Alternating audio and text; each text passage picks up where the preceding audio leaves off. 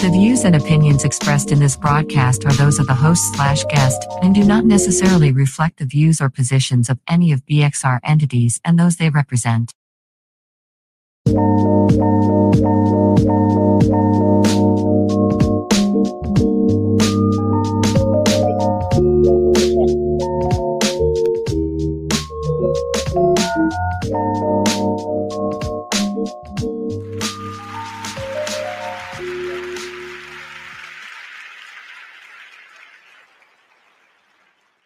Welcome, welcome. Good evening, everybody. This is B Exposed Radio. This is Skyline Radio Show. I hope all is well with everybody.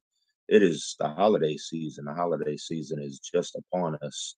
As soon as we get through this Halloween weekend, um, you, um, don't know what's going on with my co-host. She's been going through some some personal things, so hopefully she'll be back with us next week. Um, but we got a we got a good guest this week as usual. Um,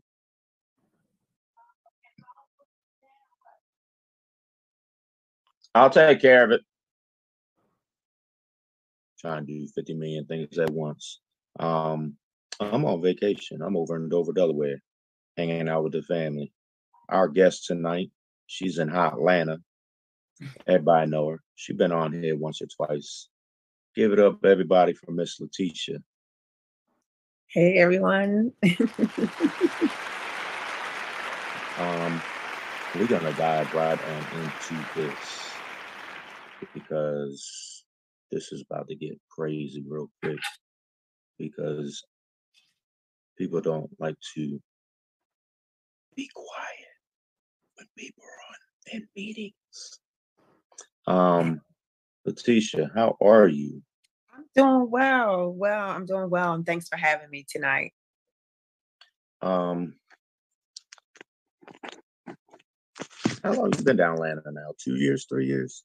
It's been two years. I moved July 2020 in the middle of the pandemic. Actually, when the pandemic first, I guess, like yeah, July 2020. So at its height. Before I get stuck, let me get up out of here. I get it. I should have left too.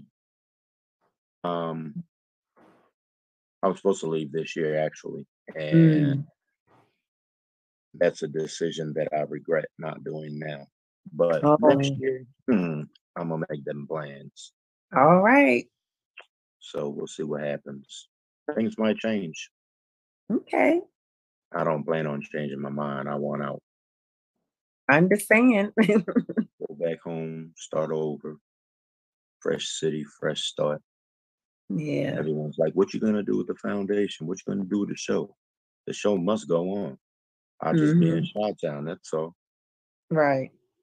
If Thank I'm in Dover and Be Exposed Radios in Baltimore and you're in Atlanta, I don't think anything can stop us. That's right. That's that's the the upside of Zoom it don't matter where you are. As long as you got internet access, you can do pretty much whatever you want. Mm-hmm. So,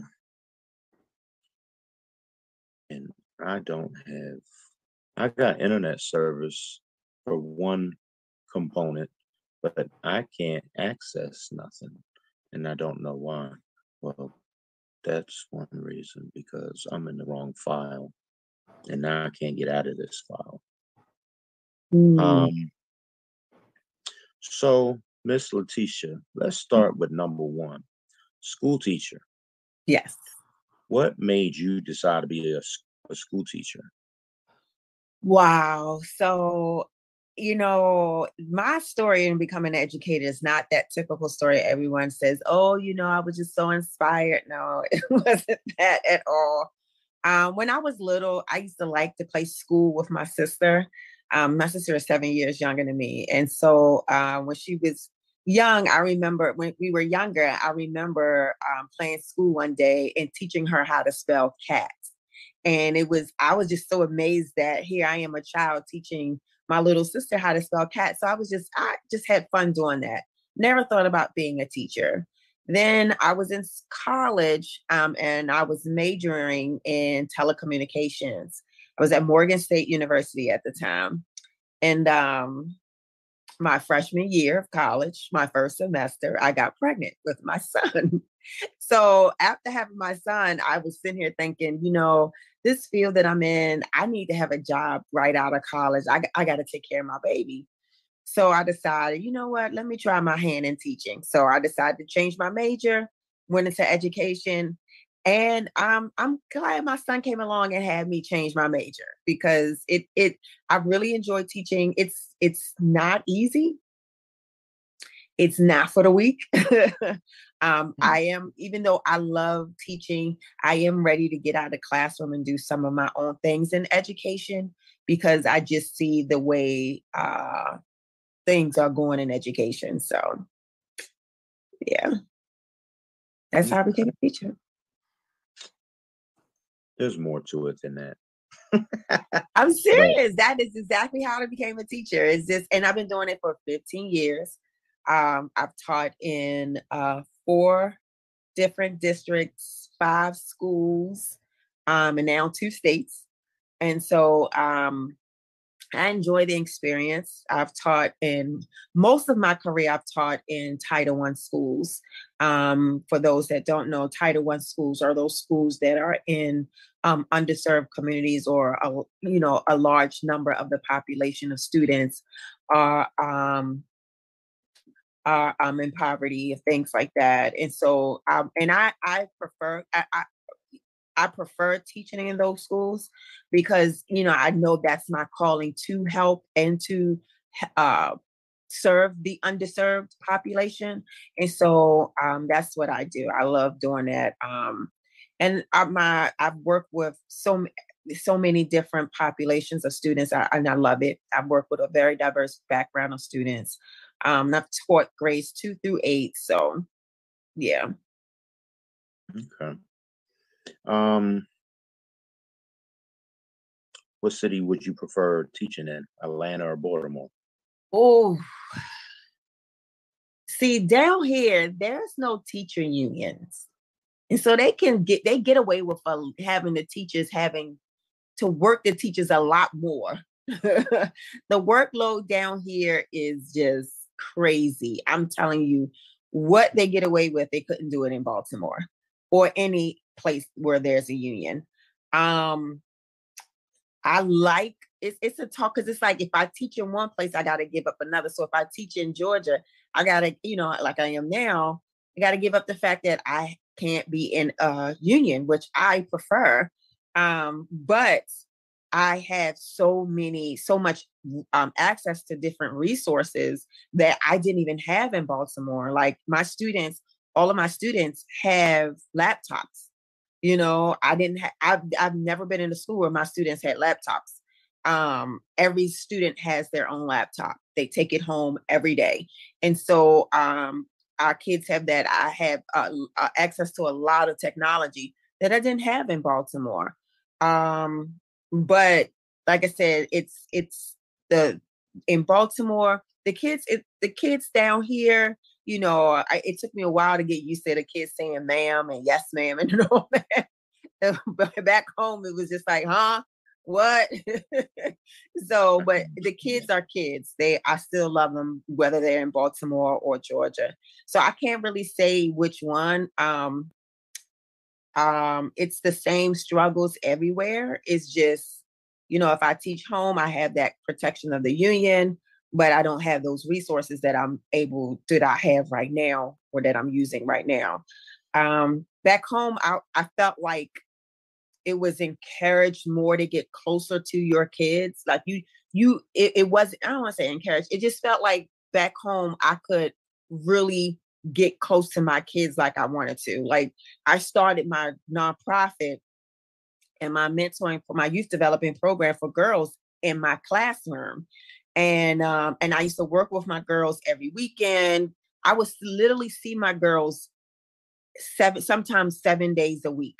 you know, because I would have them Monday through Friday, and then Saturdays and sometimes Sundays we would do some type of volunteer activities or whatever it is. And so um I was I got close to my students. Down here, I don't feel like I can do that as much because you know, they I mean like it's really they uh I don't want to say it's scrutinized, but it's just like I, if I have a student that needed a ride home, I couldn't be able to do that. Back home, if a student needed a, a ride home, they could hop in my car and I could take them. They wouldn't recommend it, but nobody wouldn't frown upon it. Down here, it's like, no, you can't do that. Don't do that. And this, any other. And it's just, I don't know. I can't get as close to my students as I was back home. Mm, interesting. Um, yeah. What grades have you taught? So I've taught grades two through eight, and in in the um, summertime, some um, a couple of summers, I've taught high school kids. What's the most challenging? Seventh grade. Seventh grade. That's where I had my. uh I had. I don't know if you know the story. Oh wow! So I get to tell a story. So, you know, I'm a mental health advocate and speaker, right? That's right. Okay. So I've heard um, your story. Okay. So seventh grade is the grade where I had that big blow up with a student and it was all on news and stuff. yeah. So you hear that story. All right. But that's the story I share when I talk about mental health. I was dealing with a lot of mental health struggles. And I was really also dealing with teacher burnout.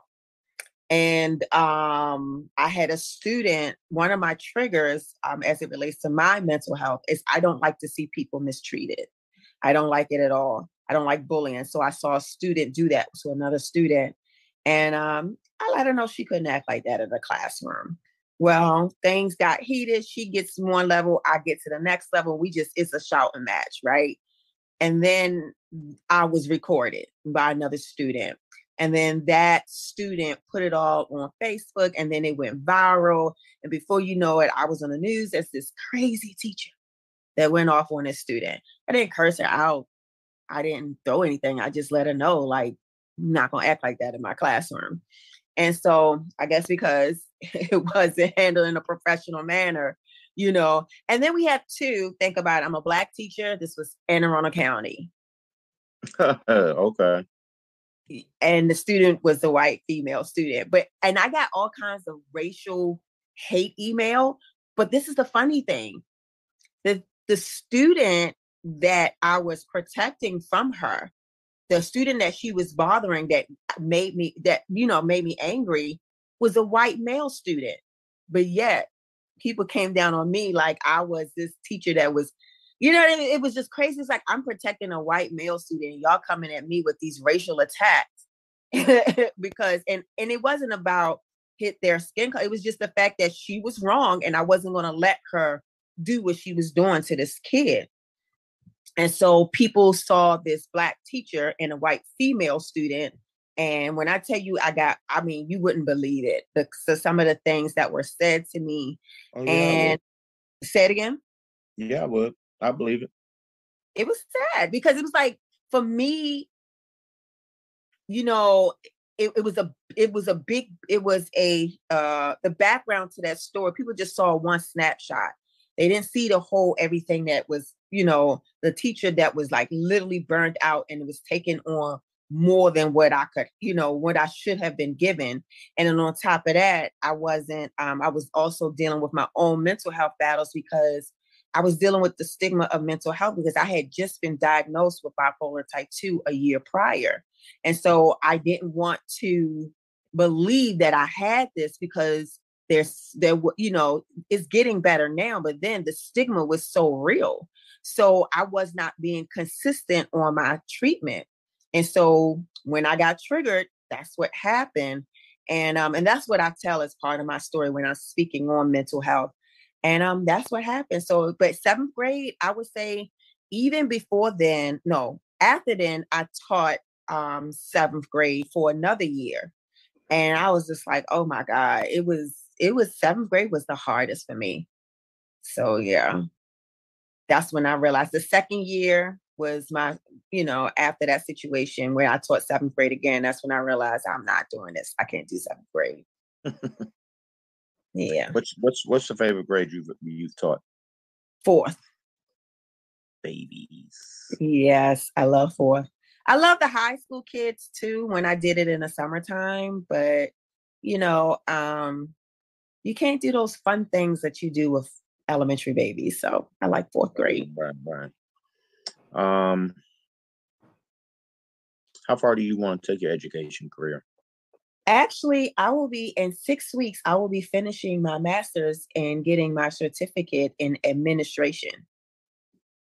So, so uh, yeah, I want to go into administration. Um, and uh, I want to do some coaching though. Even though I have my administrative administration certificate, I um and I'll have my degree in educational leadership. After that, um, um, hopefully in May, I'll be starting my doctoral program to see carefully how you know seeing how things go. Um, I want to get my uh, doctorates in um, curriculum and instruction because I want to design curriculum for uh, children of different cultures because I feel like a lot of the curriculum that's being te- taught to kids now is not designed for children from different cultures because they're not taught about Asian Americans are not taught about their history. Black Americans are not taught enough about their history. Hispanics are not taught enough, you know? And so I want to design curriculum that will that is friendly for all cultures because Change we you know mm-hmm, yes yes. So the narrative of education needs to be changed all across the board so bad it's crazy. Yes yes. So that's history, what i'm doing history is exactly what it is and and we're not being taught that. We weren't taught that when me and you were in school. These kids ain't being taught that today. It's right. it's one form of history and that's it and that's all the way across the board false. Yes, like just imagine it took for me to teach fifth grade down here in Georgia to learn about of how the Ch- Chinese immigrants were really the main people responsible for building the uh, constructing the transcontinental railroad yet they got no credit for it. And whenever you see pictures of people pictures of the transcontinental railroad you know the celebrations of it you see no asian americans in it no chinese and it it it was just like why am i just learning about this now? You know? So you know things like that or, or, or other history. So it's just like i want to um i want to do something where i'm teaching children of all um, nationalities, something about their history um, right. through the basic subject areas.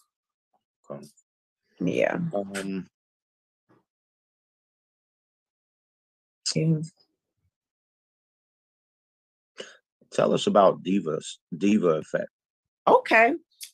So the Diva Effect, honestly, that was started in 2016 um, I was I was living in Baltimore at the time, and it was during my um, Christmas break.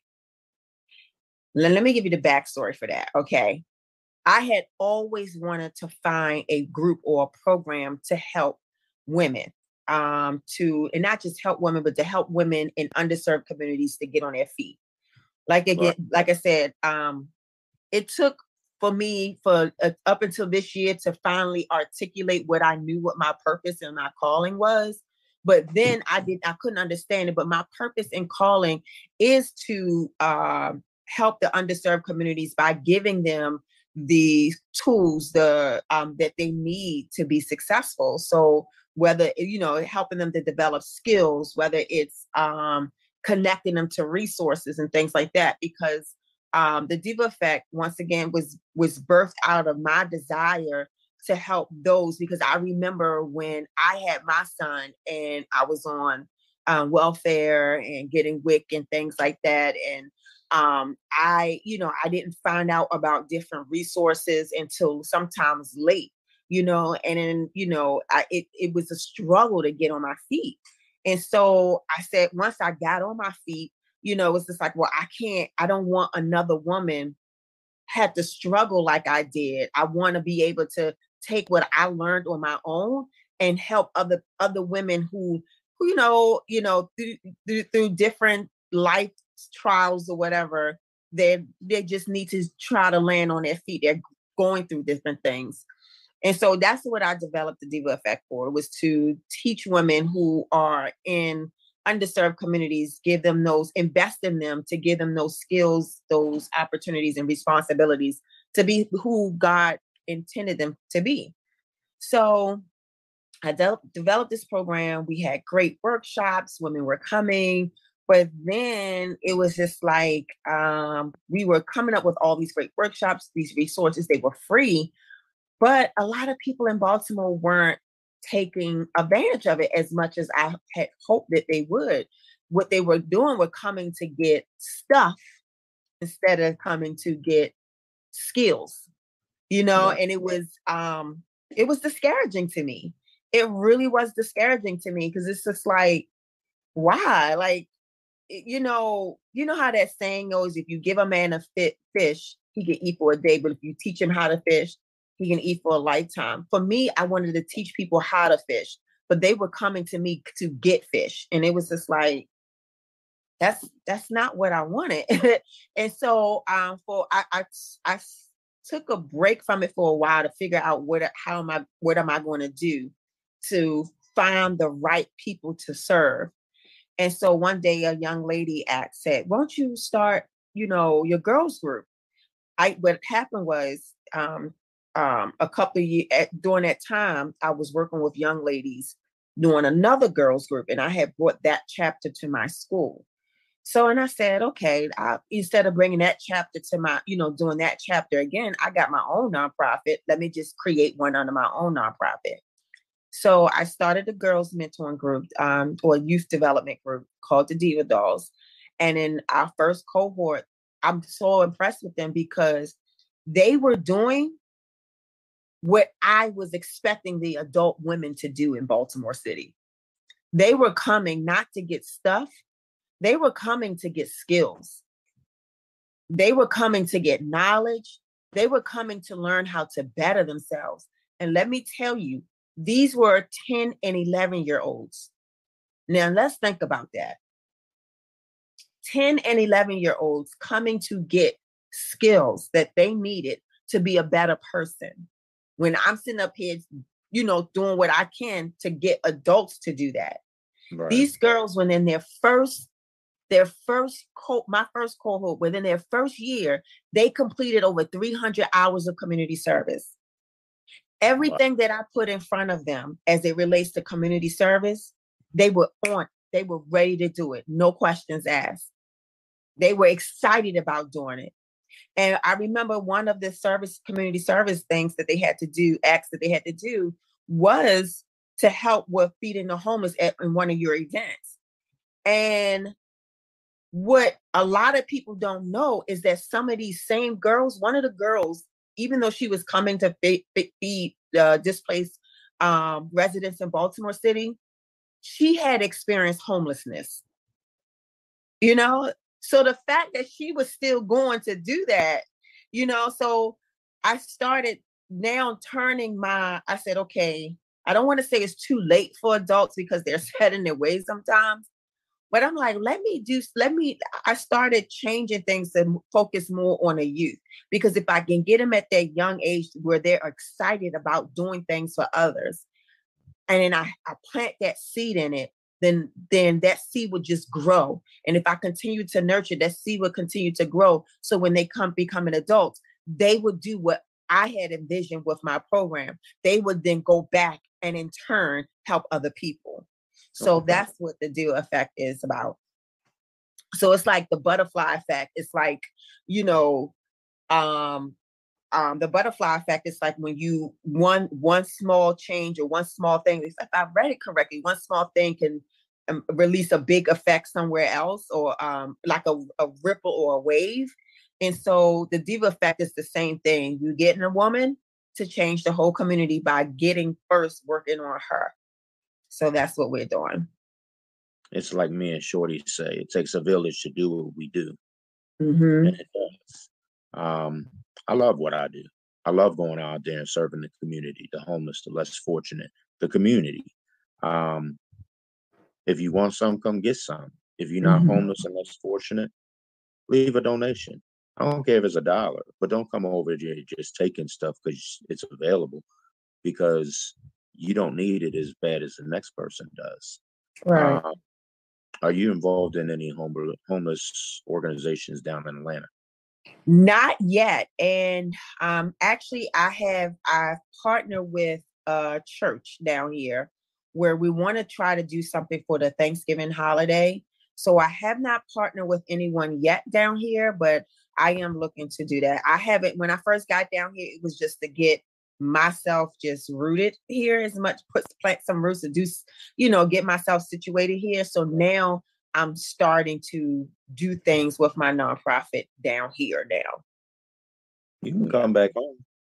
no i'm good i'm good i'm good You can come not that i don't miss um i do miss parts of baltimore i, I think you know um I, I think i where i am where god wants me to be I, I'm, I am. Uh, Baltimore is always going to be my home.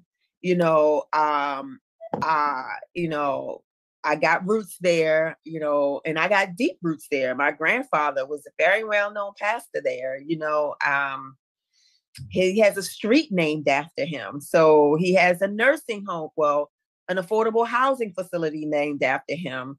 So, you know, he was one of the founding members of the Harbor Bank of Maryland. So I got some roots there. So, you know, I would never not want, in fact, one of my dreams, if, you know, things go well, well, when things go well, is to open up a community center there in my grandfather's and my grandmother's name.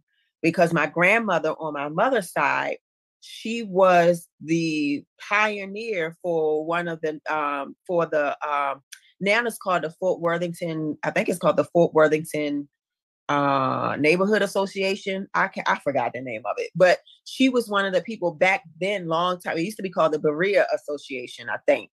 She was one of the founding people that started that uh community group. And so you know in my blood in my veins run service to the community. So what i want to do is and I even know what building I want to take and use. but I want to take one of build one of Baltimore's dilapidated buildings and turn it into a community and resource center. So that's a dream of mine. Now I don't want to live back there, but I do want to go back and Don't do like that. Um, yeah. I don't know when, because this whole COVID thing has just made everything 10 times harder than what it was before. hmm But um, I'm gonna make my way down Atlanta one of these days. Get Atlanta started, get Charlotte started. I got people in both cities that are like, huh, I'm ready when you come down. Let me tell you, the population down here is the homeless pop. I know Baltimore was struggling, right? I saw it with the the displaced when I used to volunteer in the shelters for displaced veterans. But when I moved down here and I saw the amount of homelessness, oh my gosh, it, it's sad. It's sad. So they can really definitely use you down here.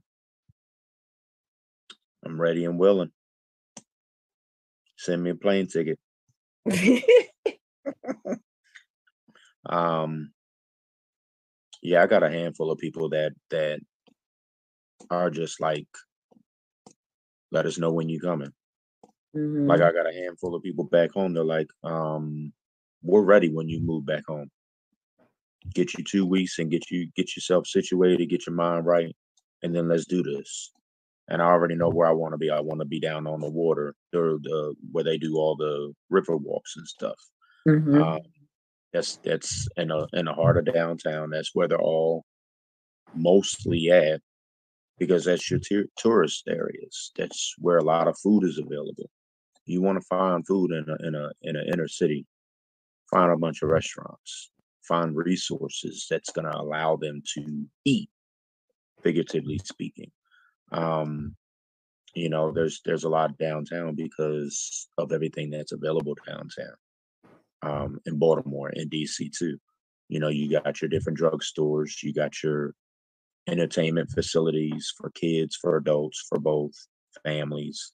Um, you got Power Plant, you got the Inner Harbor, you got Fells Point, you got Harbor East, you got Fed Hill, all within walking distance. So mm-hmm. you have a lot of resources available in Baltimore for someone that's homeless or less fortunate. That involves food, water, juice, soda, something. So I hope Baltimore never goes the route like these two other cities that have been locking up old people for giving homeless food, people food because that's just crazy. Mm. I could understand if you were doing. I could understand if me and Shorty and other organizations, whether it be Baltimore, D.C., Atlanta, Chicago, L.A., New York, whatever, we're doing homeless events. And if you're not homeless, we're selling something to you. Okay, we might be breaking a law or two because we don't have a permit. Mm-hmm. I get that, but we're not. We're not doing that. We're giving stuff away. Like Florida, they locked up a, a guy in his 90s a couple years ago. I don't remember if it was right before or right after COVID. But you're in the, in the 90s. How do you look locking up a 90 year old man because he's giving someone that's homeless food? You look wow. real crazy. And then it's all over the news right now. They locked up, I don't remember what city, um, but they locked up a woman in her 70s. Mm. You look real, real ridiculous. It's almost like they don't want people to help those that are less fortunate. You know what I mean? It's like stop, stop stealing all the money and do what you're supposed to do with those with those with those figures and maybe homeless people won't act the way they do. Maybe they won't have to beg so much. Like, come on now. You got all these vacant homes in and around downtown, in and around Baltimore, the outskirts of Baltimore. You got so many. Why don't you take a whole block on both sides, gut them out, and, and, and transform them into some type of living arrangement like if you got a warehouse, transform like like Job Corps and colleges, dorms and stuff. Transform them things into sections and get your different uh, organizations, nonprofit organizations, 501c3s, and allow us to run these facilities even if even if you got to charge because we're getting electricity we're getting gas we're getting water. If you got to charge us, then charge us. How many organizations are in Baltimore? I think we can fork out that bill. You mm-hmm. know what I mm-hmm. mean? So, but if it's going to help 500 to 1,000 homeless people in Baltimore,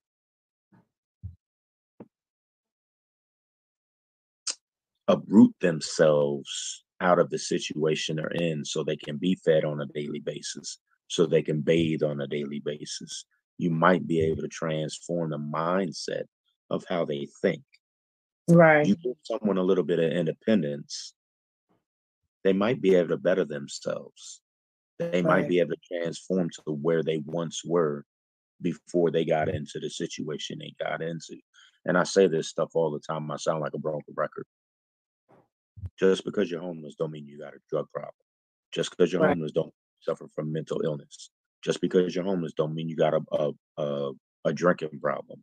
Just because you you're homeless don't mean you made bad choices in life. Didn't we just go through a pandemic? Mm-hmm. Over 10 million people in this country alone became homeless because of COVID 19. Over 10 million people. I think it's closer to 20 million, but I don't know but over 10 million people became homeless because they they lost their way of life. You can't work, you can't pay bills. Real men don't want to hear that. BG&E don't want to hear that. Gas and electric right. don't want to hear that. I want right. my money. You know what I mean? So you lose your house, you lose your car. You know what I mean? At the end of the day, as adults, we suffered a lot. What you mean I can't leave my house? What you mean there's nothing open? What you mean I can't go to work? and we did that for almost three months. Imagine how the kids were feeling. Now, these kids nowadays, they they a different they a different type of child because we didn't have um materialistic things with technology that they have nowadays. So it's like a lot of us as our kids were growing up, my my I wasn't rich, but my child didn't want for nothing. He didn't want for nothing. He didn't need for nothing. If he wanted it, it's because he's greedy. What child ain't greedy? I want what my friend has. I want what's new in the store. Oh, I, I got to mm-hmm. get this game. No, you need to get a job. Um,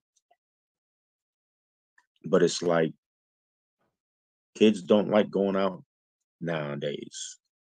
Uh, they they rather stay in the house, play on a computer, play video games, or whatever.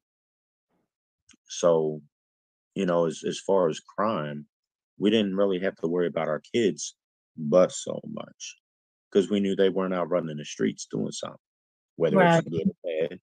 You can have the best kids in the world, but they can get caught up in a situation. Mm-hmm. Life happens to all of us. Right. So, um, I don't know if you ever met my son. He he came out a few times um, when we was under the bridge. I think he came out once when we was over at the shot tower, and we weren't there long because that was just a fiasco. Mm. Um, um, he came out a couple times when we were in Fells Point, and he's come out, I believe, once, if not twice, since we've been at Charles Plaza. And I think we've been at Charles Plaza for the better part of two and a half years. Mm. So I like Charles Plaza. I think one I think once we got to a level of what we were before we originally stepped away from under the bridge, I wish we would have went to Charles Plaza because I've always wanted to be in a in an area where you have an abundance of foot traffic, an abundance of vehicle traffic, because all you see in Baltimore is negative, negative, negative, negative, negative. Why can't y'all ever change the narrative of how y'all do the news?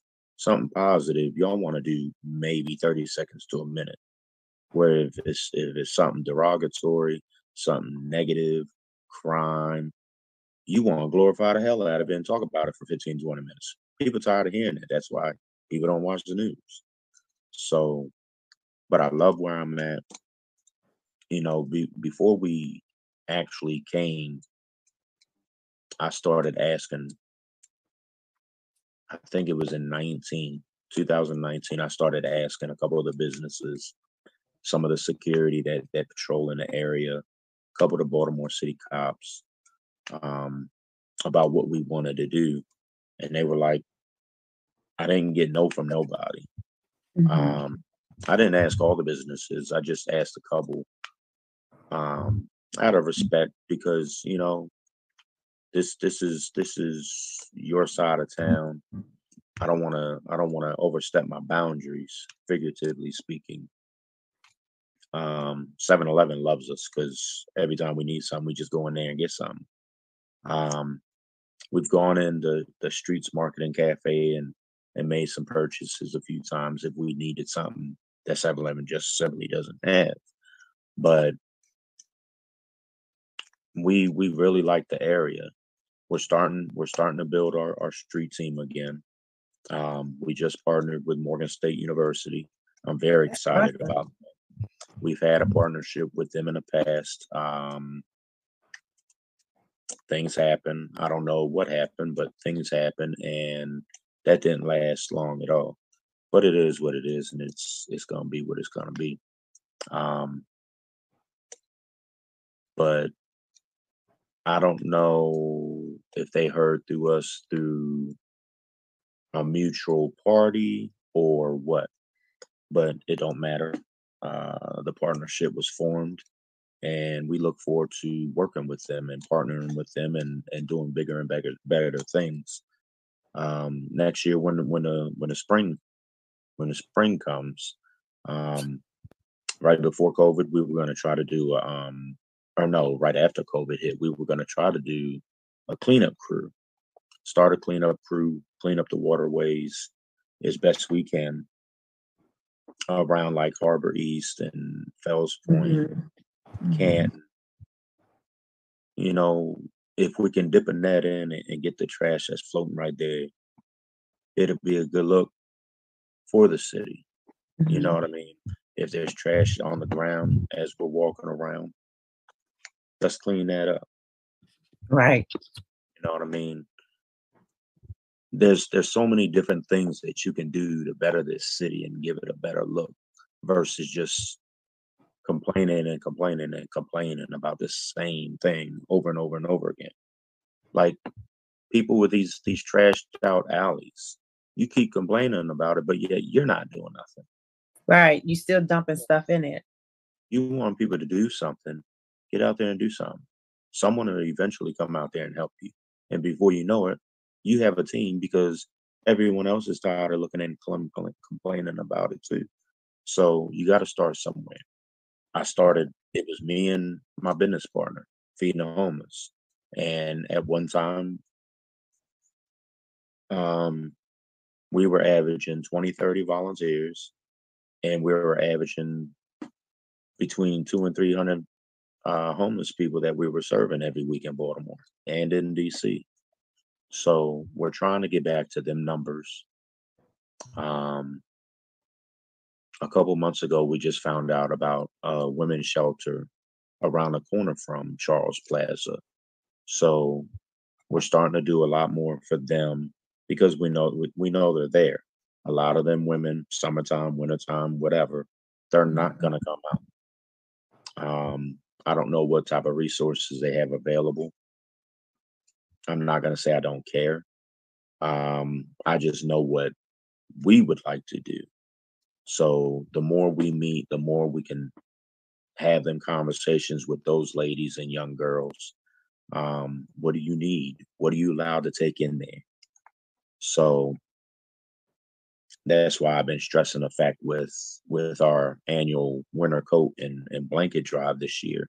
Like we need these items. Like we really need these items because I don't know how many women are in there you and I both know people come and go on a daily basis in a shelter.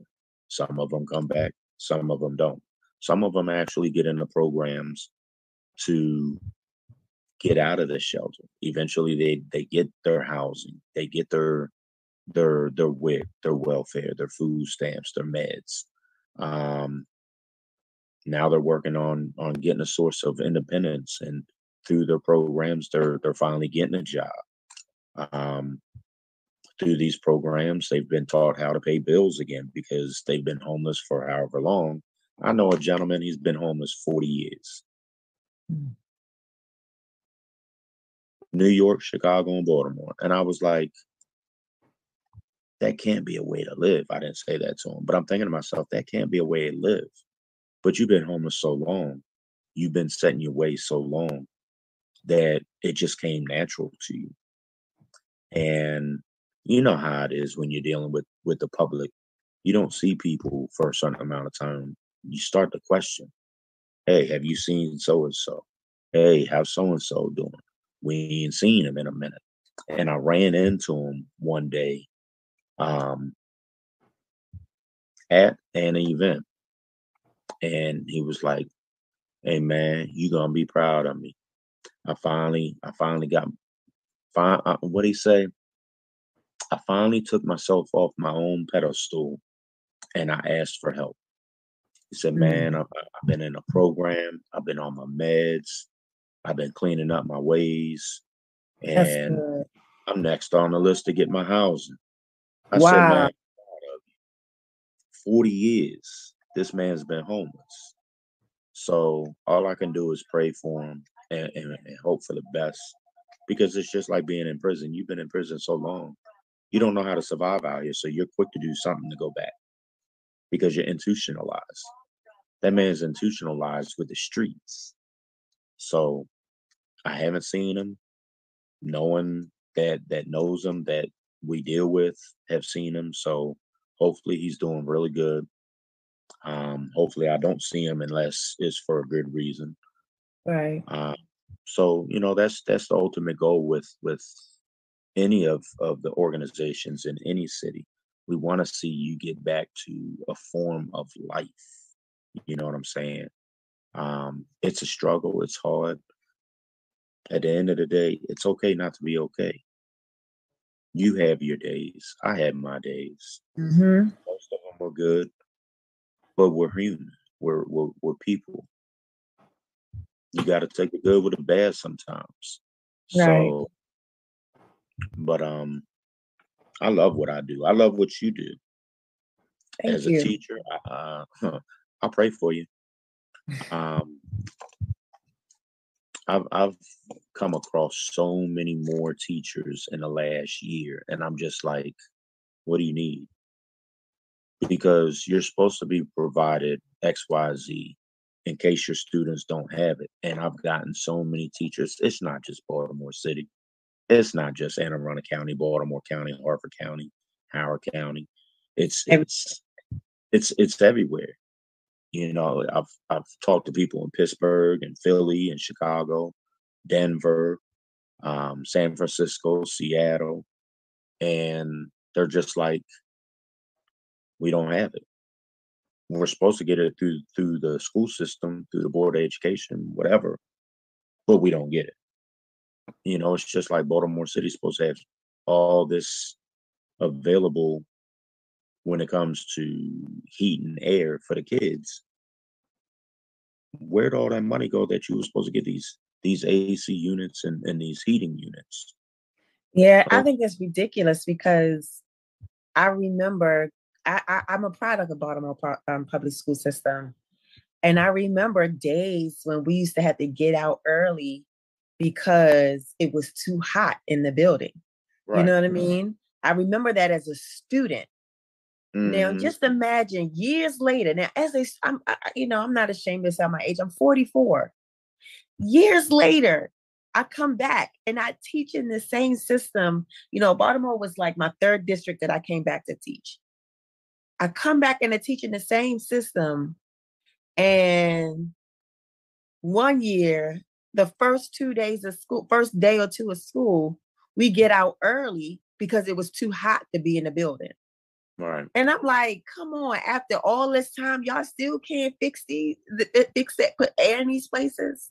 You know what I mean? You still can't put heat where it's supposed to be heat. Like it's it's ridiculous. I'm like, I went to these schools and then had to come back and teach. I went to these schools and experience not having heat and things like that, uh, or being too hot in the winter in the summertime, and then have to come back and experience the same thing as a teacher, it's like, come on. That, that doesn't make sense to me. Okay, we got technical difficulties because I just lost my screen. Oh. But I can There it still hear you. All right, I'm back. All right. That was crazy. I was like, uh oh, what did I do? Yeah, I'm not gonna do that again. Um, yeah, it's it's it's sad that these kids in this day and age still don't have heat and AC. That's just that's ludicrous. it is. It is. You know, what are you gonna do though? So, um,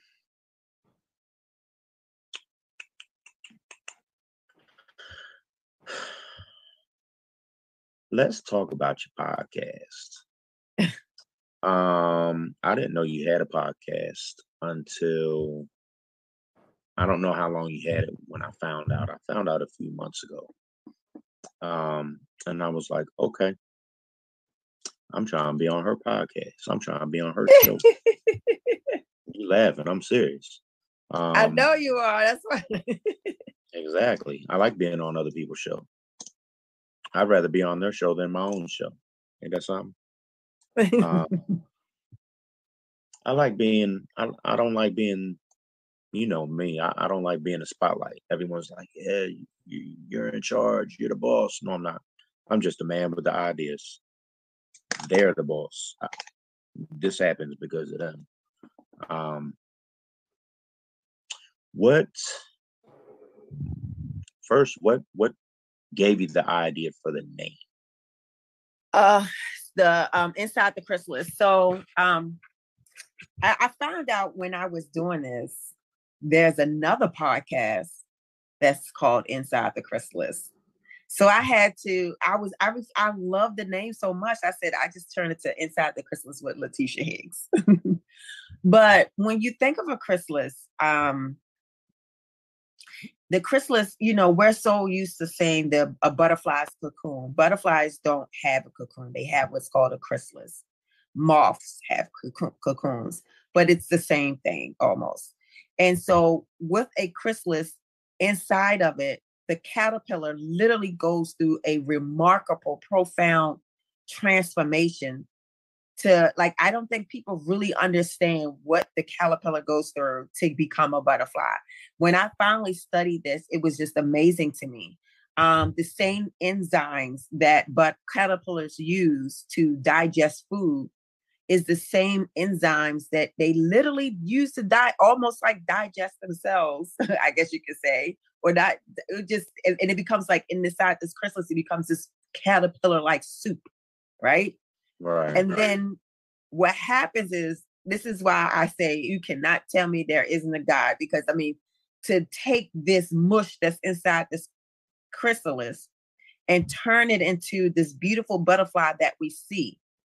And so I I took that name because when um the purpose of the the podcast it's a platform for those that are managing a mental health condition to show the world that you can live and thrive.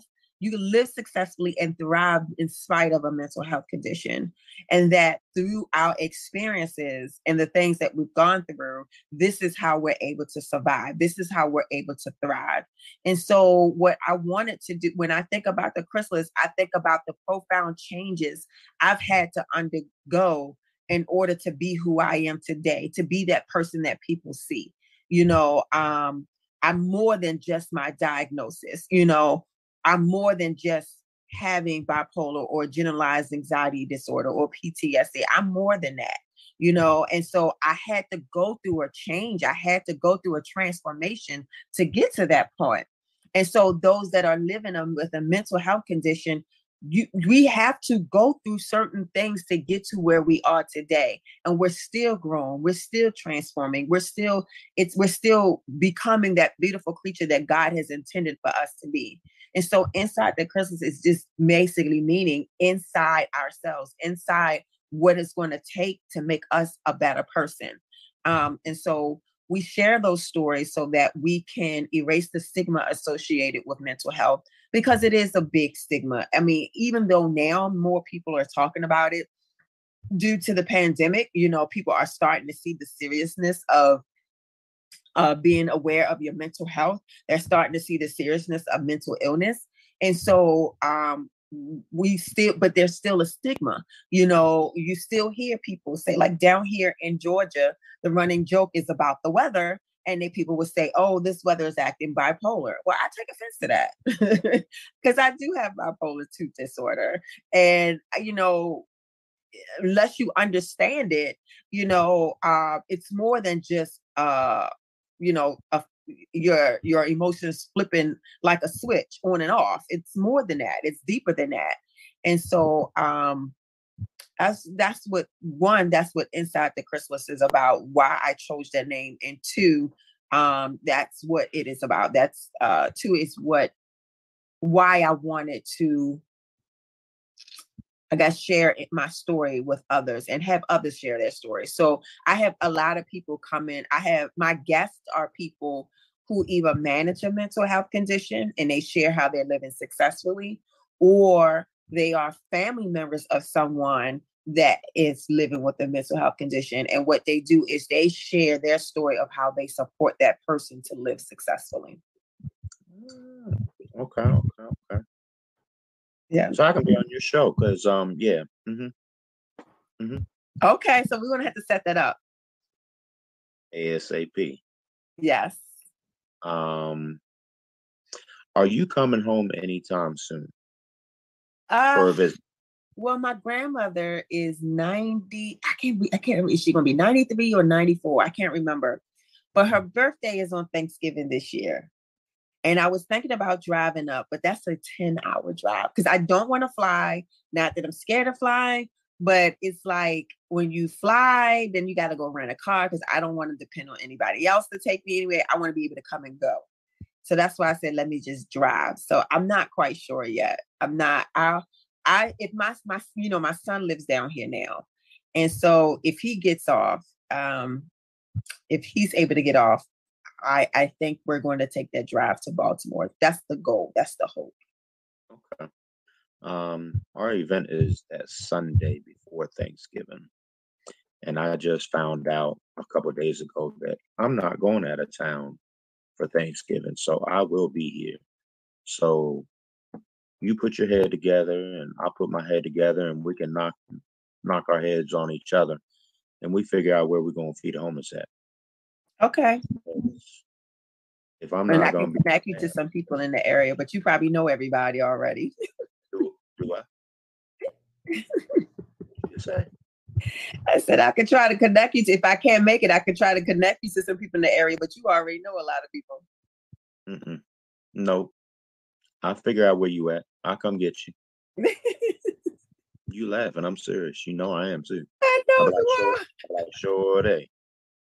We gotta go get Letitia, yo. She she's in town for a couple I days. miss Shorty too. I miss him. I haven't seen, I haven't talked to him in so long.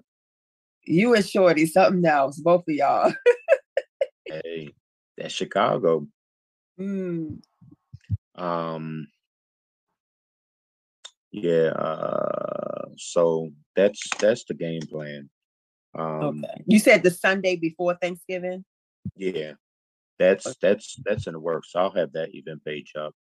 Um, tomorrow. I hope. I said this weekend, so I got a day or two to play with. Um, because I want to start promoting it now.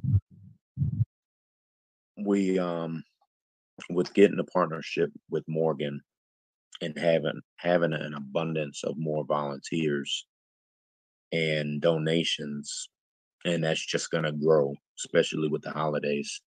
I was gonna try to bounce back up to every week with doing events, but I'm gonna just hold off until after the after the new year, and then come January, um, talk about it between between Thanksgiving and, and Christmas with everybody, as far as the the coordinators, and um, if it's a go, then first week of January we're gonna start doing every week again. Oh, okay. So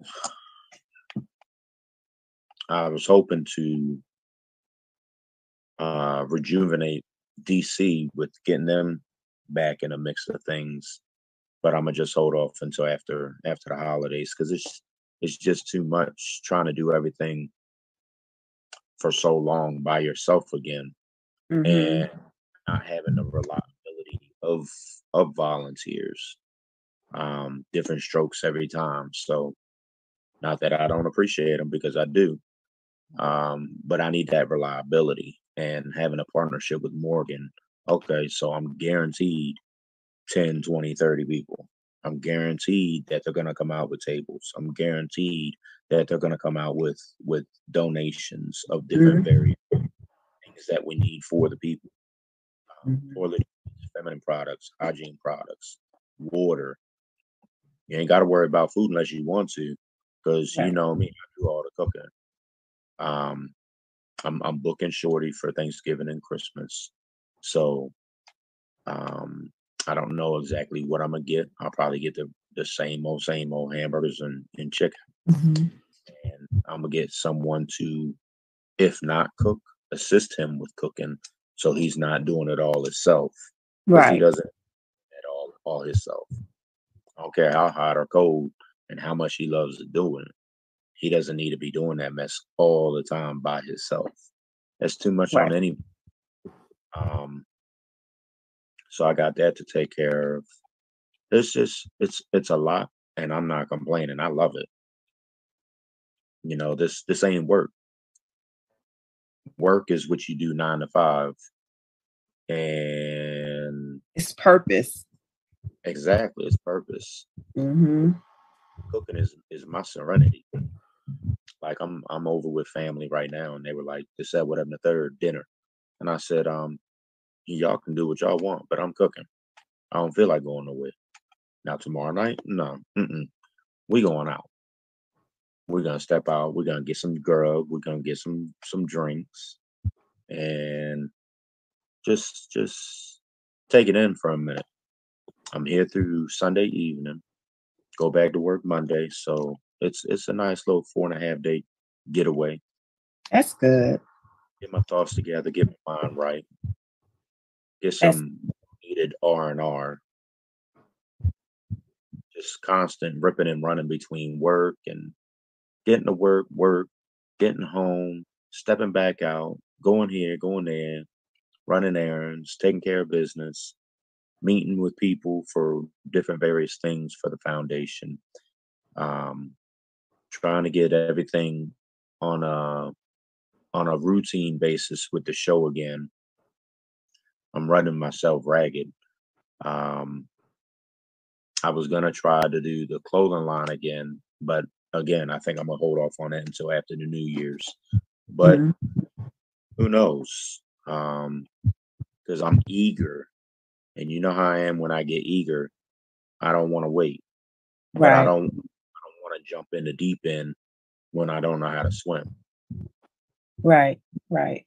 So, um, I got to talk to one of my business partners about it because we got a we got a designer that's that's ready to rock and roll with it. So if if if not anything, can we get these hoodies and these t-shirts done? Mm-hmm. Maybe get a special order um, for some VIP ladies to get some things done. So we'll we'll see what happens. We'll see what happens, but this year has definitely flown by.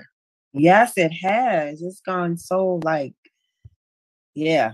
We look up and it's already it's about to be December. like, oh my God, it's only Monday. Uh, don't complain. Before you know it, it'll be Friday.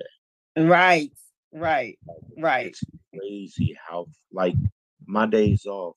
If I don't have nothing planned, I don't plan nothing. Mm-mm, no, let me sit still because if my phone goes off and I got to go somewhere, there goes my R and R. So no, right. let me sit still for a minute. Let me enjoy this, embrace it, and I'm just like, I can't believe how fast time is going. Yes. Like I have done absolutely nothing but lay here. And two, three hours have gone by just like that. And I'm like, I don't feel like I've laid here 30 minutes.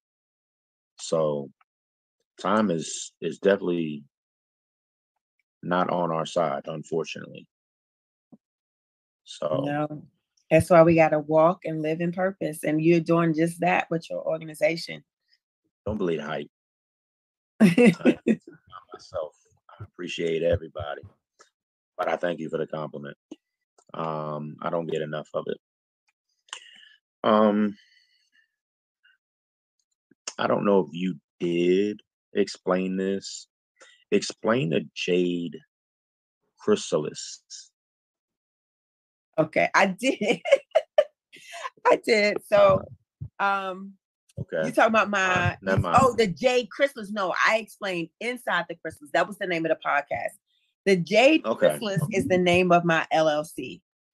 So as as you can see that I am like just this thing with chrysalis. It's the same thing what a chrysalis is. And the chrysalis, the monarch butterfly, the their chrysalis when it first is formed is jade. It's a jade color and it has like gold speckles on it at the like the top part and it's so beautiful.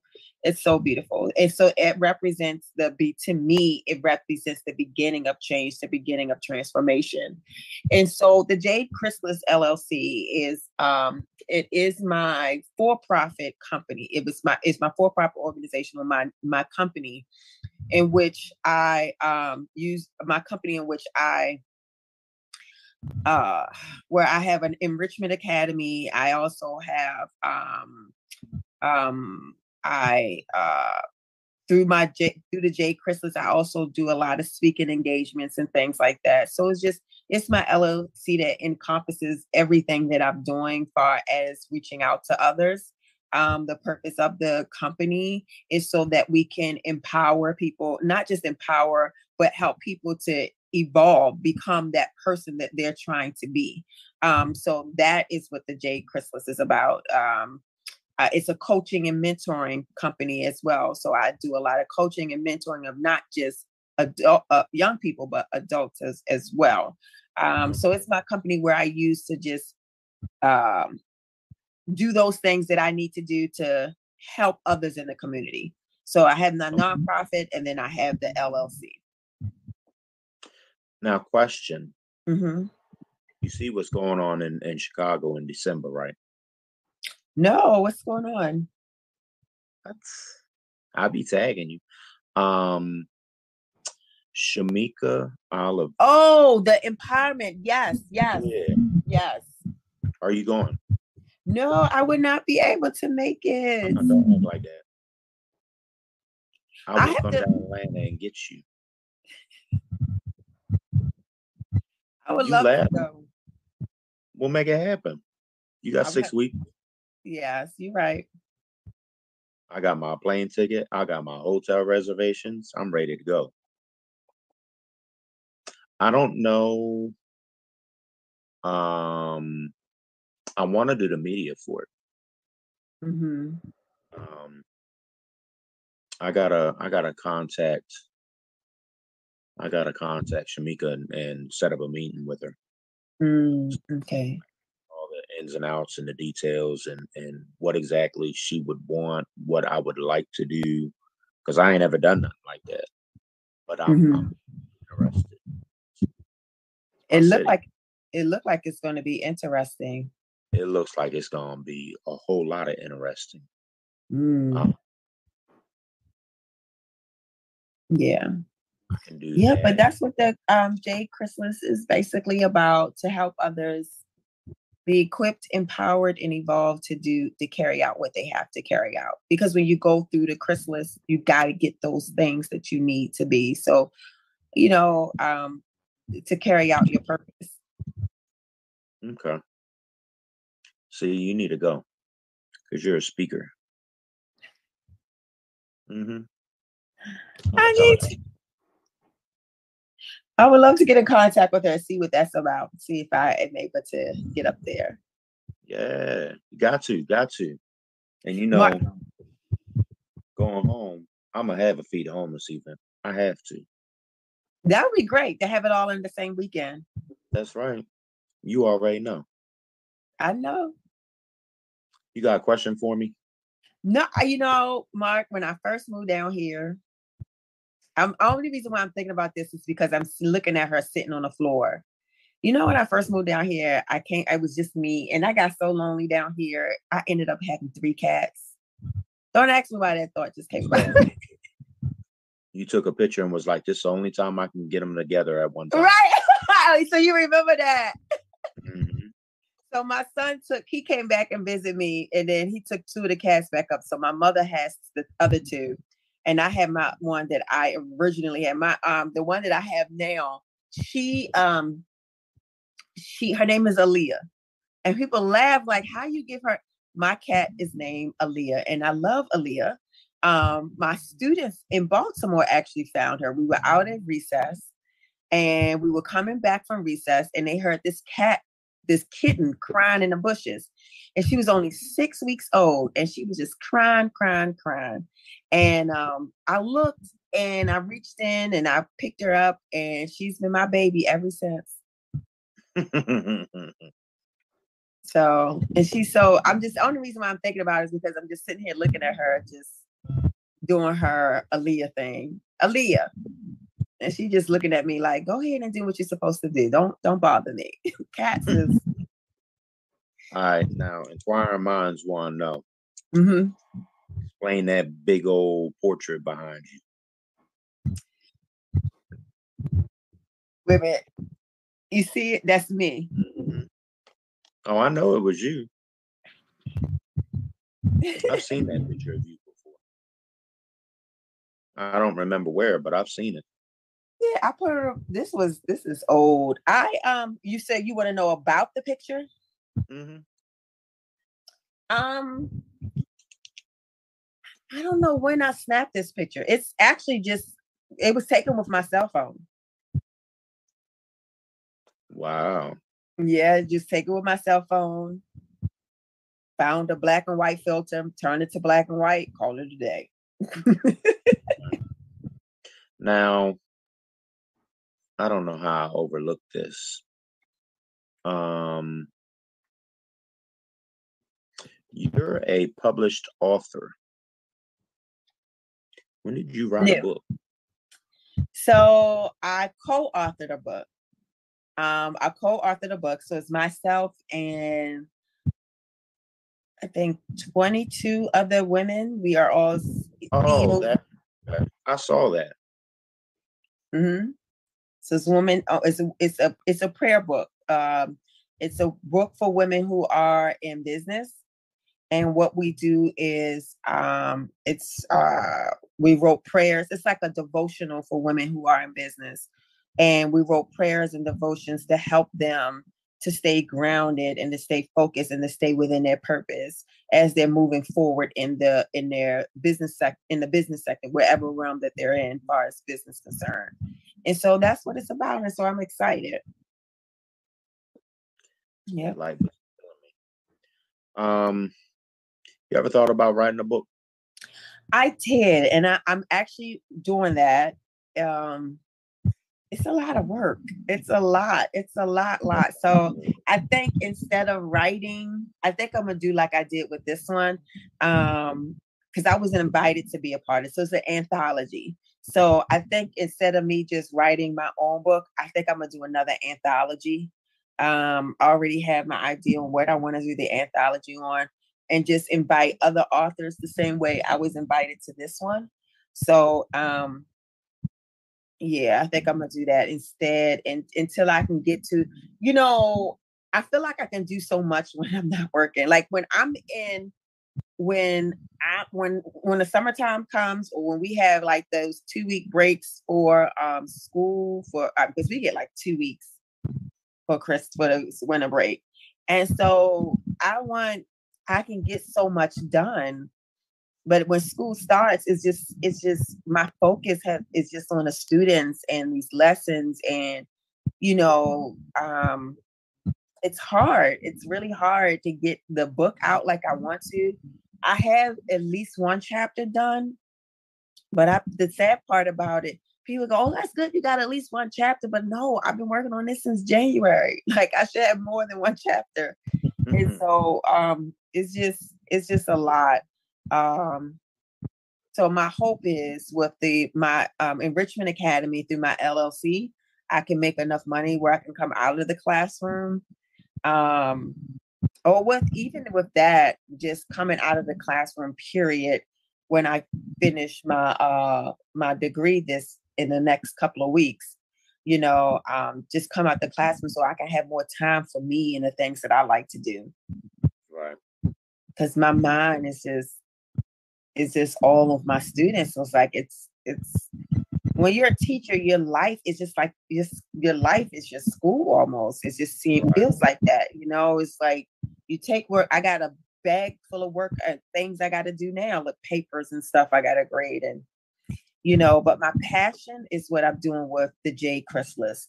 My passion is what I do with the Diva Effect, which I know you understand. Like you have your job, and I love my job. I love I love working with the kids, but it's not that's not my passion and it's um it's not what I'm really passionate it's not what I'm passionate about. Right. You know right. what I mean? Like I'm passionate. It's kind of hard to explain. It's like my LLC, my my the J Chrysalis or the Enrichment Academy. I am working with children. I am teaching. I am doing my passion. But to do it in a school system, that's not my passion because I, it's it's just my hands are tied. It's too much red tape. It's too much other stuff. Yeah, I get it. Um, it's it gets overwhelming. Like I don't I'm not required to work but whatever my scheduled time is. But because I need to get other things done three or four days out of the week, I'm working 10, 12, 14, 16 hours. Um it's it's it's a lot. I can do it. It's a lot. And I don't complain because I know I'm gonna have that one day out of the week that I ain't got to do nothing. I ain't got to go nowhere. So a lot of my behind the scenes work that I need to get done, I can actually get it done and take my time doing it. My problem is I take too much time when I have that free time. But when with doing it like that, I tend to not make so many unwarranted errors. Um, I get messages from people all the time. Yeah, um, I don't think this message was sent for me. Yes, it was. I'm trying to do three things at once, and I'm sleepy and tired, but I ain't ready to go to bed because I got deadlines. Um, so I mean, it is what it is. If I had, if I, I was an octopus, I'd be good. If I had an assistant, I'd be good. If I had everything that I had before COVID, I would be good. But it's a stepping stone. You know, you, you got to crawl before you can walk. You got to walk before you can run. You got to run before you can leap. So it's trials and tribulations have have run deep in in my neighborhood. Um, I'm finally grounded again to where I can I can I can start doing things again. I can spread my wings, figuratively speaking. Um, so, you know, take it one day at a time. Pray to the man upstairs, and he'll continue to bless me and guide me. And that's all I can do, and that's where I gotta leave it. Every leave everything. Um, you know, it's you know what I mean. Yeah. So let me, you know, I don't I've been on this thing. I'm reading this book called Your Purpose is Calling. And I know you're working in your purpose and everything, but I think you would love the book. You got to check it out. It's called The Purpose. Your Purpose is Calling. But um say it again. Text it to me. I will. I definitely will. I think you will like it. But let me ask you something. Can I ask you something? Can I interview you for a second? That's a pre a pre interview to my podcast interview. You can flip the switch and, and interview me. Why, you know, a lot of people, um, I think what I'm running, and maybe it's just the people in my circle, the people that I'm running to a lot of people are really trying to understand their purpose, why they're here put on this earth, trying to walk into their calling and things like that. And I see that you're doing it. You know, you're doing what you know that God has called you to do. Can you share with me and others the like a lot of people think it's it's, it's easy. You know, when you walk in your purpose, it's easy. It, there's no challenges but it, it but you face trials, you face difficulties. What is that like for you? What is the challenges? What are the challenges like for you that even though you know this is your purpose and this is your calling, there are still challenges that you face? Do you sometimes get discouraged at times when walking into that calling? I get discouraged a lot because I want. I want to be able to do this. I want to be successful with doing what I'm doing. I want people to stop making excuses, stop telling that story. Quite frankly, stop lying and BSing. Just say you don't want to be bothered because you don't care. Um, you know, I got so many people that say, "Oh, I love what you do." That's funny because actions are, are louder than words How do you love? You? Oh, I support what you do. No, you don't, because you've never you've never shown support. Mm-hmm. Mm-hmm. Volunteer. You what you're throwing away, you could probably donate. If you, any man or woman can look in their closet and if they could say, like me, if I have something in my closet and I ain't worn it in six months, there's a good chance I'm not gonna wear it. I can donate that. I throw it away. Someone's trash is someone else's treasure. Mm-hmm. Like my mom came out one day.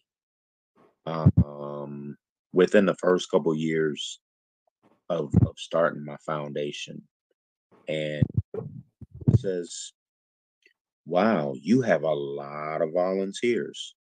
And I looked around and I said, Wait. She says, All the people. I said, Mom, those are homeless people. Mm. She said, They look really nice. Yeah. You donate clothes, I donate clothes, and four or five other people donate clothes. And guess what?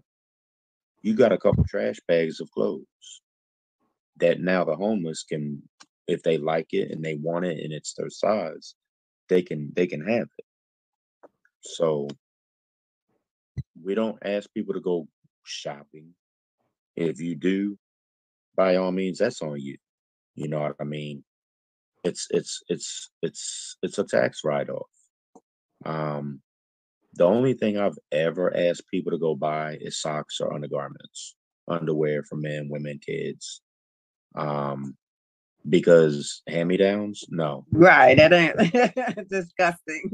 That's that's that's nasty. That's, yes, it's very nasty. So I mean, no. So, um. So I just, I, I guess I asked that question because I don't think people, you know, it's it's a headache.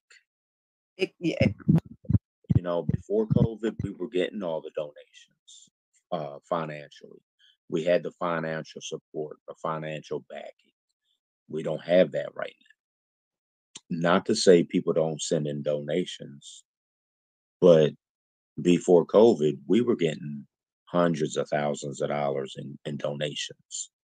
So we could go to Walmart and get all the little toiletries and hygiene products and feminine products spending three, four, five, six hundred dollars like it's nothing every week for Baltimore and DC.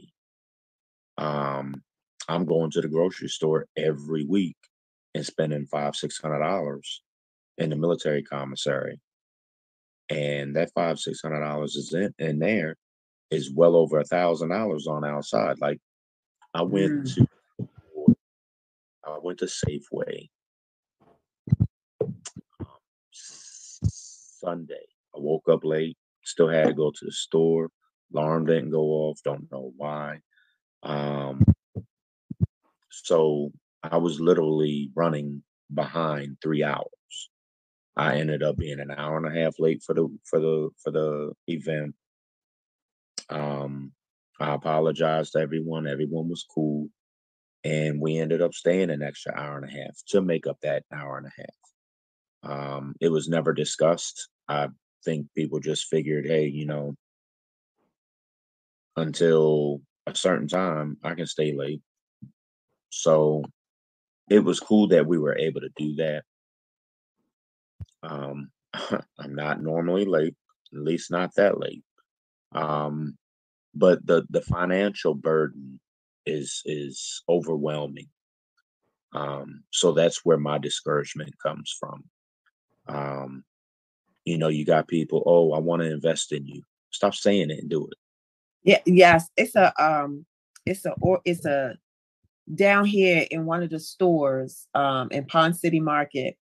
Um there's a store that sells like local, you know, local products from local people, like, you know, um like clothing and stuff like that, people in the area. And on they have this big sign that says support is a verb. It is. And it I love um you know to to to book Shorty, you and I both know Shorty does not come cheap. Um, I'm not gonna say on here what my fee is because my fee ain't gonna be someone else's fee. Right. But at the end of the day, he's not cheap. He's reasonable for everything that he does, but it's a service. If you want service and you want real good service, you gotta pay for it. Right. Um, DJs, not all DJs are gonna do something for free. You know, they're they're gonna give you a minor fee. So, you know, uh, we, we've been very lucky with with having the partnership with with the with the Masons, with um, Falcon Lodge number six and Eagle Lodge number eight for God five six years now. Um, we've we've met so many people over the years. That's how me and you met. Um, uh, that's how I met Naomi, who is is the person that got me into the radio podcast. Um, I think I was not just through the calling. I think I was pushed into this about 20 more. Um, yes, everyone, that's my mom. Um, um, like I owe a lot to one person outside of God.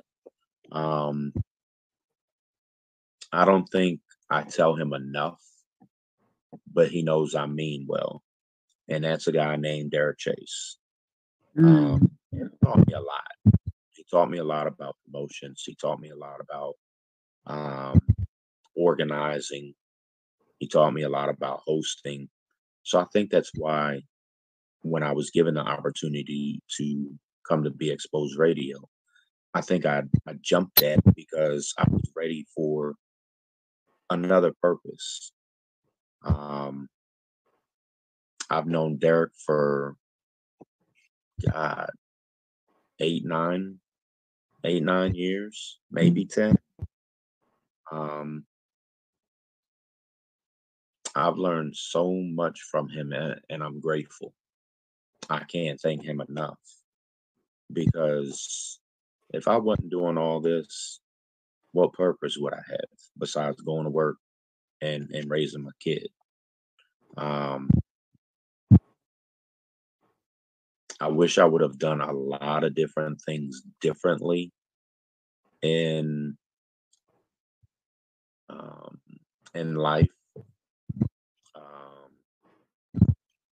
but I mean, everything in life is is is a purpose. Everything in life is something that you take from so you can learn. Um,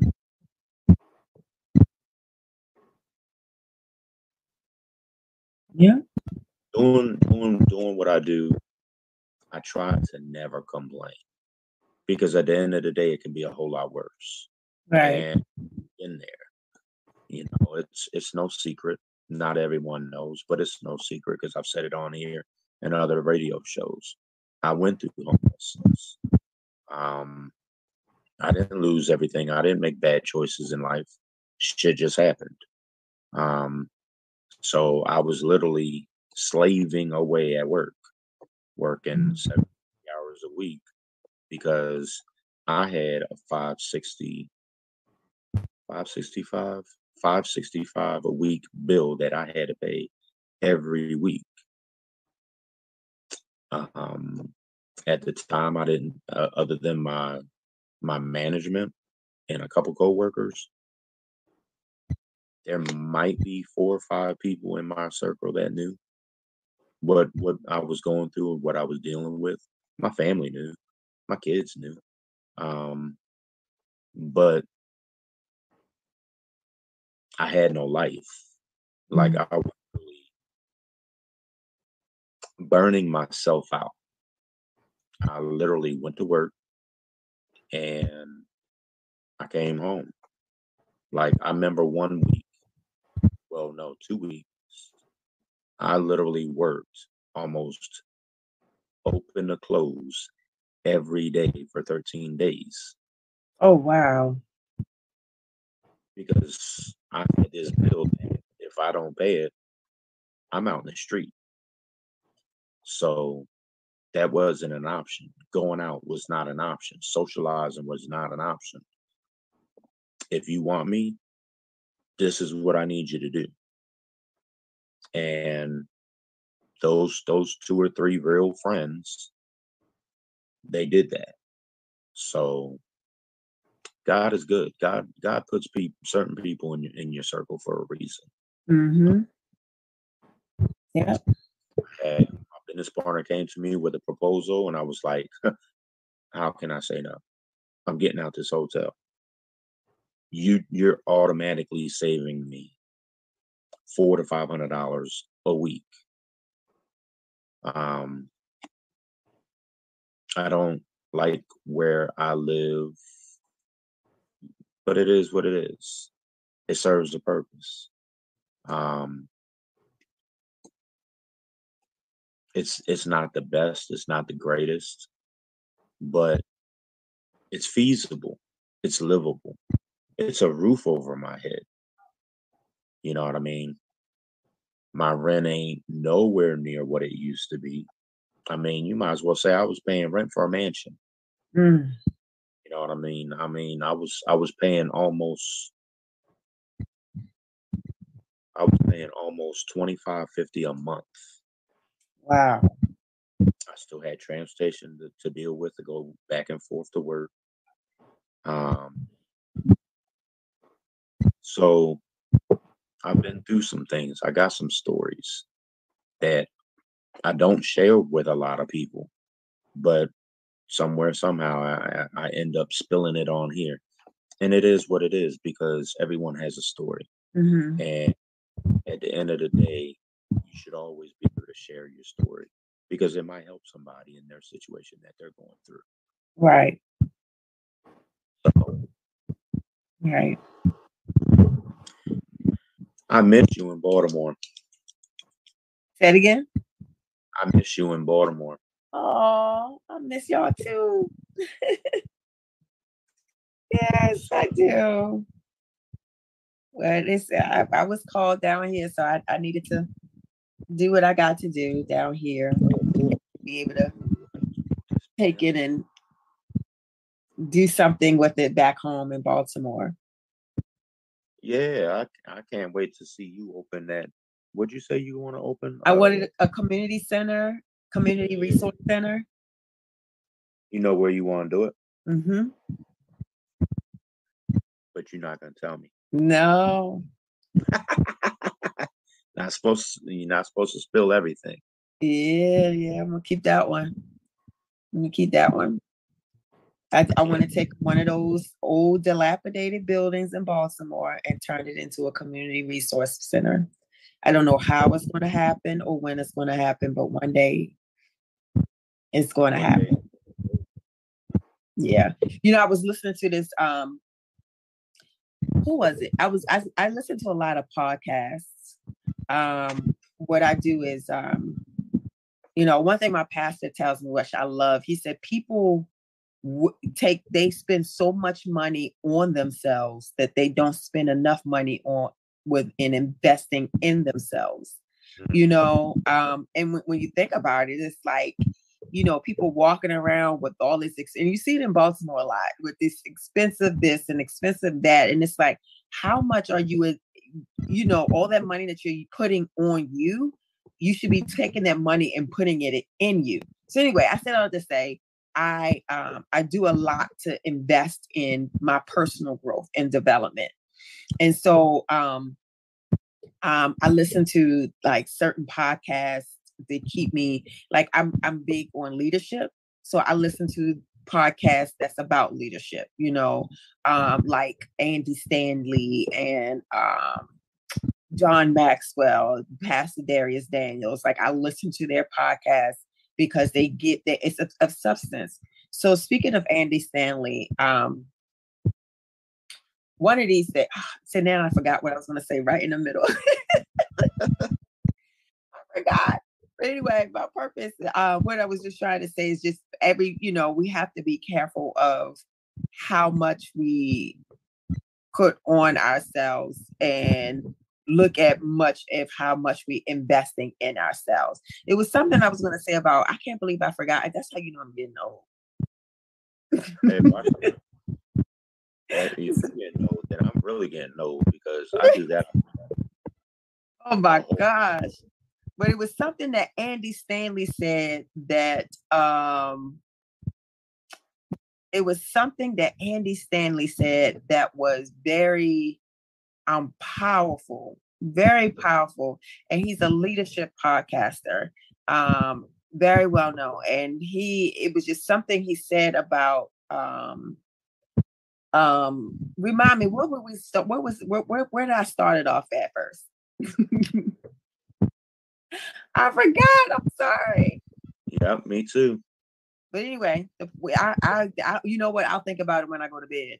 But we do. I'm serious. I would. But I mean, if anything, if anybody could take from what I said, trying to lead up to what I was trying to say, is that it's very important for us to really do more than just putting money on ourselves, but actually find ways to invest in in who we are. You know, um, doing better, finding our purpose, finding develop, developing our talents, developing our gifts, you know, things like that. Right, so right, I'll right. Figure it out. Eventually, I figure out. Watch right before we get off. I'm like, oh, wait a minute. I knew I was gonna say. yeah, it's uh, it's a lot. It definitely is. But I mean, this is what we do. Mm-hmm. So, so when am I coming on your show? Well, and my producer is going to be gone for the next two weeks. So I'm a, I'm going to call him tonight, find out a date, and I'll text you the um, the date. So you're going to share. So you're going to share your story about anything dealing with mental health. Um, sure. Because that's the platform. Mental health. Say it again. We all got a little bit of mental health issues. Okay, it's not issues. It's not issues. It's your blessing. It's what you use to to be to be to help others. I'm helpful sometimes. Yeah. I can be rude other times. You what other times? I can be rude other times. I mean, hey, we all have our days. Let that bear come out the cage, though. We all have our days, and it's okay. It's gonna be all right because I got God on my side. I don't Amen. know. About, um, I was gonna ask you a question. See, we getting old. Don't laugh at me. I'm old and I got feelings. And I cannot believe I, in the middle of me talking, I forgot. I said, "Wait a minute, where was I going with this?" So I'm mad now because I, I I know it was profound.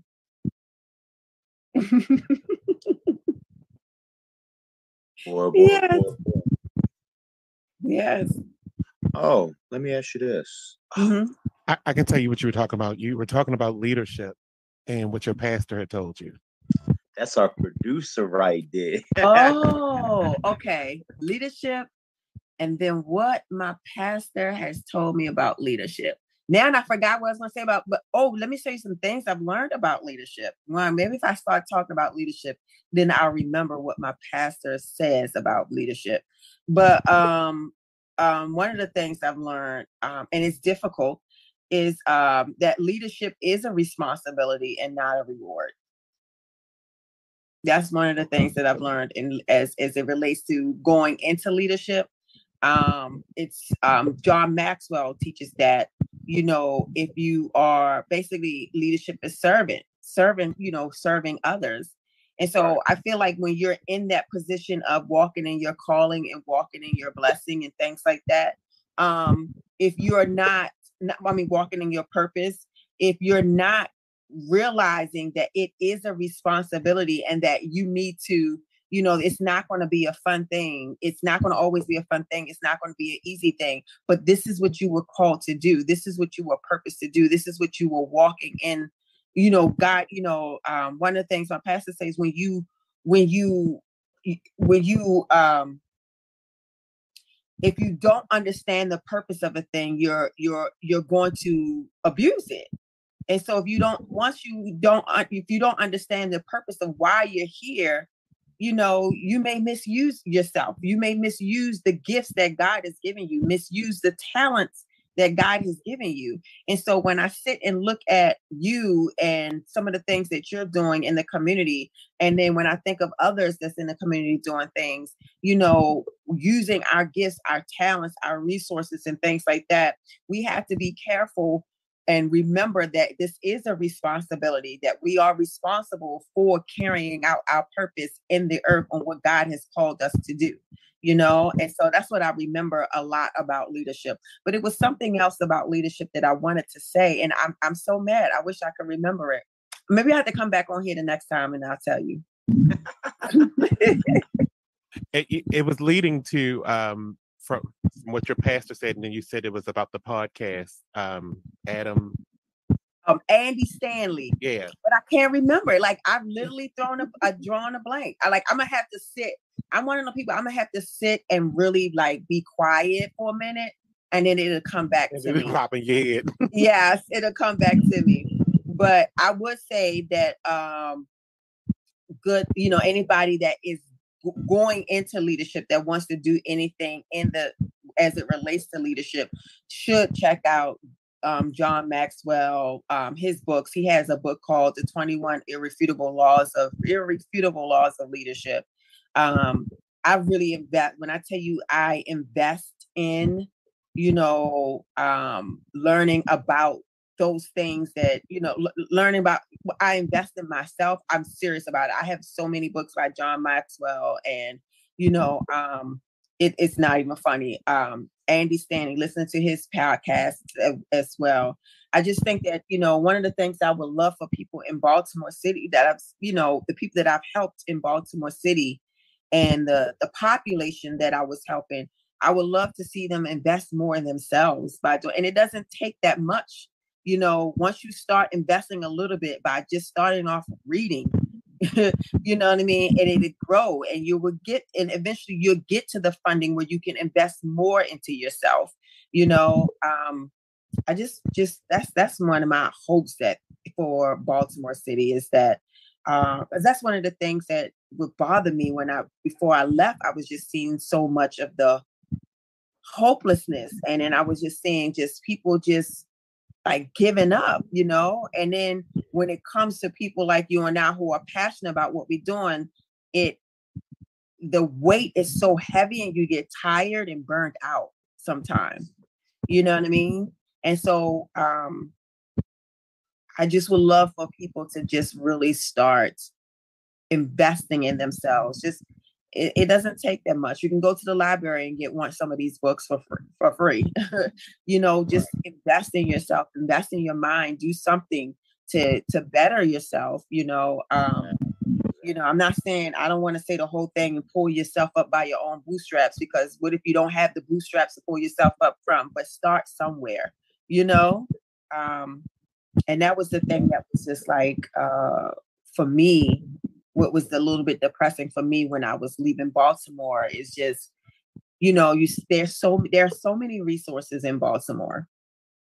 There's there there are so many resources. The sad part is, you know, a lot of the underserved communities either don't know about it because it's not mm. enough information going out about these things, or some of it is that people are just not taking advantage of it because um, when I had my non- when I was up there with my nonprofit, one of the things I liked doing was connecting the underserved population to resources in the community because they didn't know about some of these resources that existed and um, that were um, available in the community. And so it's just, you know, I just that's my passion really in life. Like I said, my my my whole purpose and calling is to my actual. I have what's called a personal calling statement, and everything that I do is centered around this personal calling statement.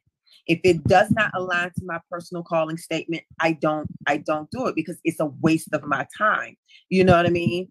Um, mm-hmm. even when it comes to those that um, I associate myself with. If you're if if it's not, you know, aligning to my purpose, if it's distracting, because I look at sometimes sometimes the enemy will send distractions in various forms to take you off of your purpose. But my first purpose calling statement is to invest in the underserved so that they will acquire the skills, responsibilities, the skills, responsibilities, and opportunities to be all God intended for them to be. That is the population that I'm talking about.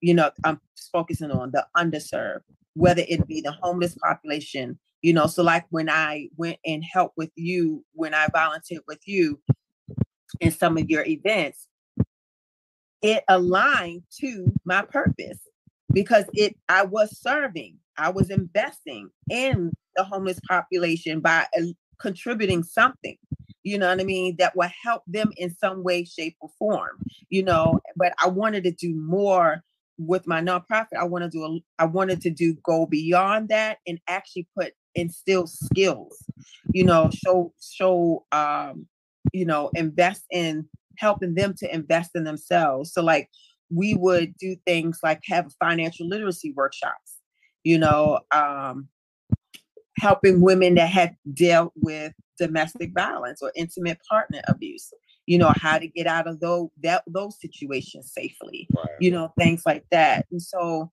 i mean I, I, I feel you it's like i really feel you um and the reason why i mentioned leadership and hopefully it'll come back to me the reason why i mentioned leadership is because that's what you're doing and and and and what what you're doing is leadership and what comes with it is responsibility and it's a lot. It's a lot and people i don't think people get that sometimes. They look they may sit back and look and be like oh you're doing all these wonderful things and blah blah blah like you know when you're doing these things it, it comes at a price it, you know but if i was you know as the word says to well i don't know if that is in the word but i know it i've heard people say too much is given much is required you know um you know I guess I rambled on enough. you know, it's it's it's like dealing with dealing with the community as a whole. So I mean that's that's everything. That's every walk of life of people. Um I never thought I'd get in, involved with um domestic issues. And we had left Dave and Buster's at Arundel Mills one night, and we stopped by the gas station. Okay, it's midnight. What is this woman doing out here with three little girls? And she just looks lost and confused. And I, you know, you at a gas station, you're you're panhandling. I'm on my own business. Maybe you're not panhandling. Maybe you're waiting on a ride. Maybe your maybe your car broke down and you called somebody, called a tow truck, whatever. So as I'm in the store looking for something to drink, I'm thinking about this woman like, no, not on my watch. I gotta ask because this this is what my foundation is about. Mm-hmm. It's helping. No matter what your situation so if there's anything I can do, I'm gonna do it. And and I told I told my homeboy, I was like, yo, you got me? He was like, what's up? I said, the woman outside with three girls, she got me? He said, what's up? What, what, what we getting ready to do? I said, well, I guess we ain't going to Fridays yet. And, you know, I went out there and I talked to her, introduced myself, told her what I do. And like, are you okay? Because you don't look okay. And mm. she was like, I gotta get I gotta get a ride out of town. This up whatever. My, my my boyfriend's at work and I don't have no cell phone. I don't have no money. I got two bags for me and my girls, and I and I walked out. And I said, walked out of what? She said, I walked out of my situation of seven years of hell. And at the time, I think her daughters were like, oh God, don't quote me because this was it's been every bit of two and a half years, I think. Maybe let's see, this is 2002, 2001. It's been over two years. But to make a long story short, this woman was estranged from her family in North Carolina, was led to believe they were moving to the Midwest, but they moved to Baltimore. Um, um, she'd never worked. Girls weren't allowed to go outside and play. She Mm. was with no one. Like this man had her under his control, under his spell. Like this woman had no skill of nothing. And um she was like, you know, this, that, whatever, and the third. I've been I've been communicating with my cousin. So I was like, well, I need to talk to your cousin because we we about to get you some help. So um me and my homeboy, uh, I I contacted a couple people and they was like, send me your cash app, send me your PayPal. You know, I'm gonna send you something. Let's get this woman and her girls up off the street. Let's get her in a hotel or something. Make sure they got some food, some some some something to drink, something. Right. So I took her to a hotel that I know everybody. I know the management. I know the chef. Mm. I know the bartenders. Um, I know the the cleaning staff and the the the front desk people. And I was like, this, that, whatever, the third, blah, blah, blah, rah, rah, rah, da, da, da, da, bare minimum three days. I don't care if she stays here three days, but we need bare minimum three days because we're trying to help this woman reconnect with her family that's out of state. But again, to make a long story short, you know, hotels don't care as long as you don't trash the rooms for could care less. Um, so I uh, over the course of of that moment and the next morning, um, I talked to a handful of people. A Handful of people sent me money, and we were able to to get this woman. Um, I think she was in a hotel for two days. Got her her food for two days. Her girls, um, got her her her, her one way bus tickets for all all four of them um, to a destination out of state, and we were in communications with her cousin for I must say the better part of four months, like Mhm. on a weekly basis, and you know when when when you when you're in that type of situation for so long what if he finds a way to get in contact with you and Mm. he whatever he can possibly say to trigger something in you and you're like okay if you come get me i'll come back home. So that was our biggest fear. Like at the end of the day it ain't about you it's about your girls. Right. girls that are suffering as well. Right. probably you. Mentally you're dealing with all the physical abuse and mental abuse but your kids are suffering from the mental right. abuse That's and right. you know they're going to grow up and this is going to follow them so like you have to get them in into some professional type of counseling you got to get them enrolled in school once you get down there and get situated Mm-hmm. she had a close knit family, and they all came together. And, you know, look, it's one day at a time, and that's all we can do. Right. But Right. you know, girls were doing good. They were in school. They were in counseling. She she had picked up a part time job, and her family was like, "She's good." You know, if she wanted to talk to me, she did, but I don't need to talk to you. I need to know how you're doing because you're no longer in our format. You know what I Right. mean? Right. So I talked to her cousin. I've talked to her probably four times in the last year, year and a half. I've talked to her cousin probably seven, eight times. So I mean, we're still in, in communications. Um, but you know, they're they're they have their good days, they have their bad days.